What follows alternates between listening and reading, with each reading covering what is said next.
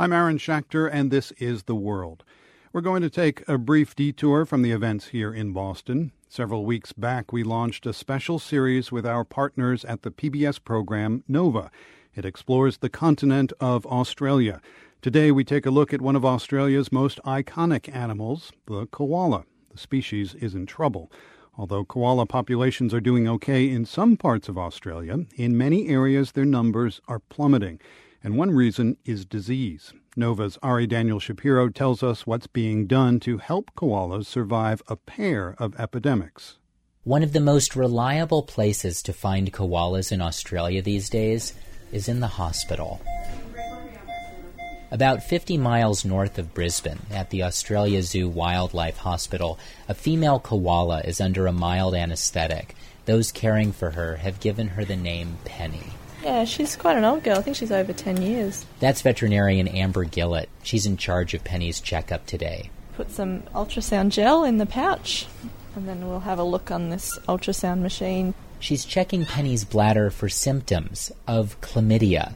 In people, chlamydia is a common sexually transmitted disease. A different strain infects koalas, but it too can be spread sexually, and it's causing a devastating epidemic.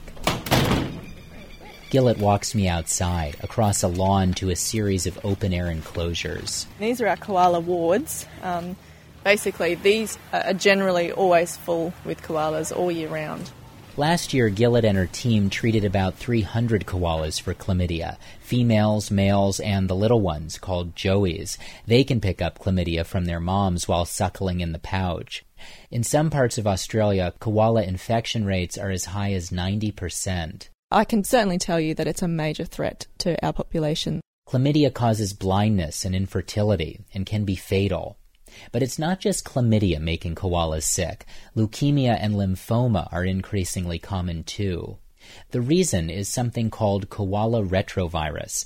Paul Young, a virologist at the University of Queensland in Brisbane, says it's a lot like HIV in humans in that it suppresses a koala's immune system what we are looking at is a virus invading the um, population in real time. We're actually looking at it as we speak. He says every koala he's tested in the northern part of the species range has been infected, and the virus is gradually making its way south. Young says that initially the infection was probably transmitted from koala to koala through physical contact, but within the last century, the virus has managed to insert itself directly into koala sperm and eggs. So as soon as a koala is born, they've got very high levels of the virus, and it remains that way for the rest of their life. Between chlamydia and the retrovirus, koalas in many parts of Australia are in trouble. Fortunately, though, there's a small but committed army working to save them. I love everything about koalas, from their little furry ears down to the little poo that pops out of their bottoms. Vonda Grabowski has hand raised about 40 orphaned koalas in her home since 1999. She and others like her call themselves koala carers. They ensure that the young joeys of sick mother koalas survive. Grabowski says it's not easy rearing these baby animals in their first year of life. Joeys are most active at night time, so you have to turn your day into night and then, when they're a little older, you have to cut and collect fresh eucalyptus leaf, which can mean driving hours every day. If all goes well, the young koalas are eventually released back into the wild. I always investigate the sites where my joeys go. It's like a mother would. You wouldn't want to send your kid off to some strange place, would you? You check it out. So that's what I do as a good mum. Same thing goes for older animals. Adult koalas that are sick and treated at the hospital, if they get better and remain fertile, they're released back into the wild. And after that, some of them are still looked after by people like John Hanger. He's a wildlife biologist, and right now he's standing in a eucalyptus woodland outside Brisbane, unfurling an antenna.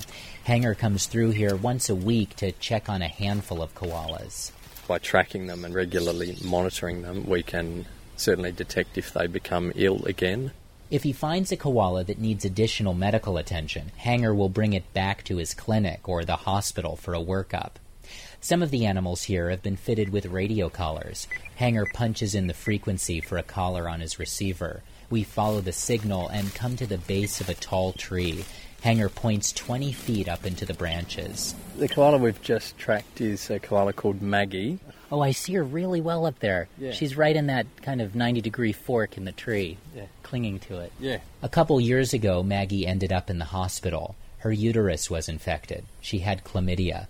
But fortunately, they caught it early. She was given antibiotic treatment, and that was effective in curing her of that infection. Her fertility was retained. And so far, everything looks good. She's had two Joeys since then, and hopefully, she's got a, a third one in the pouch as we speak. So she's a real success story. But long term success in battling these diseases may only come if koalas can be prevented from getting sick in the first place. And that's where a team at the Queensland University of Technology enters the picture. Microbiologist Peter Timms opens a laboratory freezer that's kept extremely cold. This is minus 80 degrees. He pulls out a box of tiny vials that contain an experimental vaccine for koala chlamydia. The labs pursued it alongside a vaccine for chlamydia in humans, something that still needs a lot of work. Timms says preliminary research on the vaccine for koalas suggests it can produce an immune response that could protect the animals from becoming infected. He wants to start using the vaccine soon and has a couple of field trials planned. Now, vaccinating all the koalas in Australia, Timms admits that's not likely. We don't see it being practical to find the last koala on the last tree out in the middle of Queensland. But thousands of koalas are already being handled each year at hospitals and other care facilities, and he'd like to see them vaccinated. Many of these koalas have been struck by cars or attacked by dogs. Others have been pushed off their land due to suburban sprawl. Timms says all of these threats add up to a dire future for the koalas, which makes it all the more important to vaccinate them against chlamydia and perhaps one day against the retrovirus too because maybe now we can make a real difference there that we weren't making before. You should try and pick some battles, I think, where you can win. Winning those battles against disease won't ensure the survival of koalas in the wild, but, he says, at least it's a start. For Nova and the World, I'm Ari Daniel Shapiro, Brisbane.